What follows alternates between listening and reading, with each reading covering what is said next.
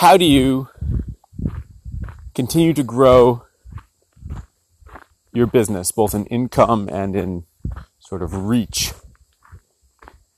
without scaling up by getting employees? That's the question I want to discuss. I just deleted a section of episode where I basically took almost five minutes to get around to asking that question, and I realized that what I need to do is just delete it and start from that point. So, I realized a year or two ago that I did not want to go the route of hiring someone to help me with the spoon carving business so that I could take on more work and scale up that way. But I do want to increase my income year over year, both because that uh, is important in terms of the trajectory of being able to um, continue to grow my career and, and the, the quality of life for my family, but also um, because I think it, it, it is momentum in the right direction. I used to scoff at the idea of growth for growth's sake and would think to myself, you know, why is it that businesses are always focused on growth? You know, can't they just stop when they have enough? But I think that that is um, that's a, a naive way to frame it because if you think about growth in nature, everything in nature grows or it decays. There is no nothing that is not an inert substance that is not growing or decaying. In fact, all inert substances, like rocks, are either being built or they're decaying. It just happens over a much greater time frame. So I think even if we look to nature and say, ha, you know, nature doesn't do that, wrong. Nature does do that. Um, and so I think the point of this is that trajectory matters more than where you're at. The fact that you're growing as a business matters more than where you are at as a business. I would much rather be in a business that has an upward trajectory that is making less than a business that has a downward trajectory that's making more. Um, and the question is, how do I maintain that upward trajectory and how do I pace the upward trajectory so that I don't plateau and start decreasing? Either because I burn myself out or because I became unrealistic in my prices. So typically, the way that you grow an income of a business is you either increase the volume of what you're creating or you increase your prices. Um, now, and usually, well, not usually, but in my case, I do both. Um, the volume I've been increasing by uh, increasing how much I do per day, and to a lesser extent, increasing how efficient I am. In the early part of my spoon carving journey, the first four years, the amount that I increased my speed was much greater. Um, and then it kind of plateaued, and I could certainly chase down speed a little bit more, but that's the one where uh, uh, you can really make your life miserable by chasing speed. Um, so I kind of found a happy place, and I do try to be efficient, and over time that means that I will get faster, but at a much slower pace than the early improvements. Now, the other thing I've been doing really this year has been increasing the amount that I ask of myself each day. I started the year by asking myself to do about four hours of spoon carving a day. And by now, I'm asking myself to do put in a solid seven or eight hour day of just spoon carving, which means that the other things I used to do the rest of my day have been shunted to the margins. So really, it's been about squeezing more into the day. We're now at the limit of what that is feasibly as well.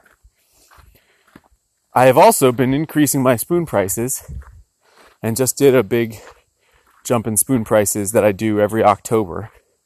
And that one's interesting. We'll see. this time of year, I always feel a little unsettled with my prices. I always feel like, whew, they're a little high because I haven't really sat with them for a little bit. But I know it's important to do it. And so far, people are buying without a blink. Um, but I always feel this time of year that I'm at the maximum limit of what I would be willing to charge for a spoon. Now, that's probably not true. There's certainly more room, but I think I did a really smart thing years ago in deciding to drop my spoon prices really low, trying to drum up business and get this business off the ground.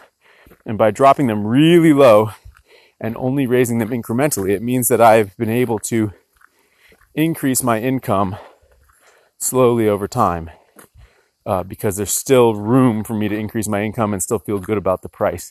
And uh, more importantly, the uh, price I've been charging has I've always felt like I've been delivering more value than the price I'm charging, which ultimately is the what I need to feel good about to feel good about a price. Now, clearly there's plenty of room more for me to increase my prices given that I'm charging less than half for a cooking spoon what Barn charges for an eating spoon. But uh, the question is, do I feel good about those prices? And uh, and is there the market for them? I I never want to outstrip the market. Um, so so we'll see. Um, and I think that's the one where we're just going to have to wait and see. Now, here's where we get into the interesting stuff uh, which is, you know, okay, putting aside prices, time to, to do something, and overall time spent doing something, how can you increase your income from uh, a given skill set? And this is where something interesting comes in like um, selling tools that I have a margin on. In general, I don't particularly like the work, all the administrative work of selling the burnisher and polisher that I sell, but I do have to admit that, um, you know, it's a it is a better return on my time, the profit margin I make on that, even giving most of the money to the makers who actually make the tools, than I see for carving spoons. And so, uh, you know, as long as that feels like it's a valuable service to the spoon carving community, that's a good thing to maintain and and certainly is a good use of my time. Um, the other thing I can focus on is creating stuff that is much more easily scalable. So the magazine is like that. I've spoken about that in the past, although Matt and I have yet to take any cut from the income from the magazine. So far, we're just letting it build up so that we have, I don't know, resources to do something. Um, but in theory, you know, in five years, the magazine may have reached a place where it can be a real scalable source of income. Um, and uh, and things like writing the book. So the question then becomes, you know, it, sort of how can I parlay my creativity and my knowledge in a way that is not so like I think a lot of times people think, oh well, I can scale up how much money I make by teaching a workshop, but the amount of effort that goes into teaching a workshop dramatically increases if you go past the three or four person mark. And the amount of just sort of energy it sucks from you increases dramatically as well. And if you do it too much, it really burns you out. So there's a pretty strong upper limit on that that I have found as well. So we'll see. I'm going to be exploring, uh, you know, different creative avenues. I think the strongest move for me at this point is to simply, you know, I'm making enough money from the business to support my family. Um, so I have enough in that sense. Um, and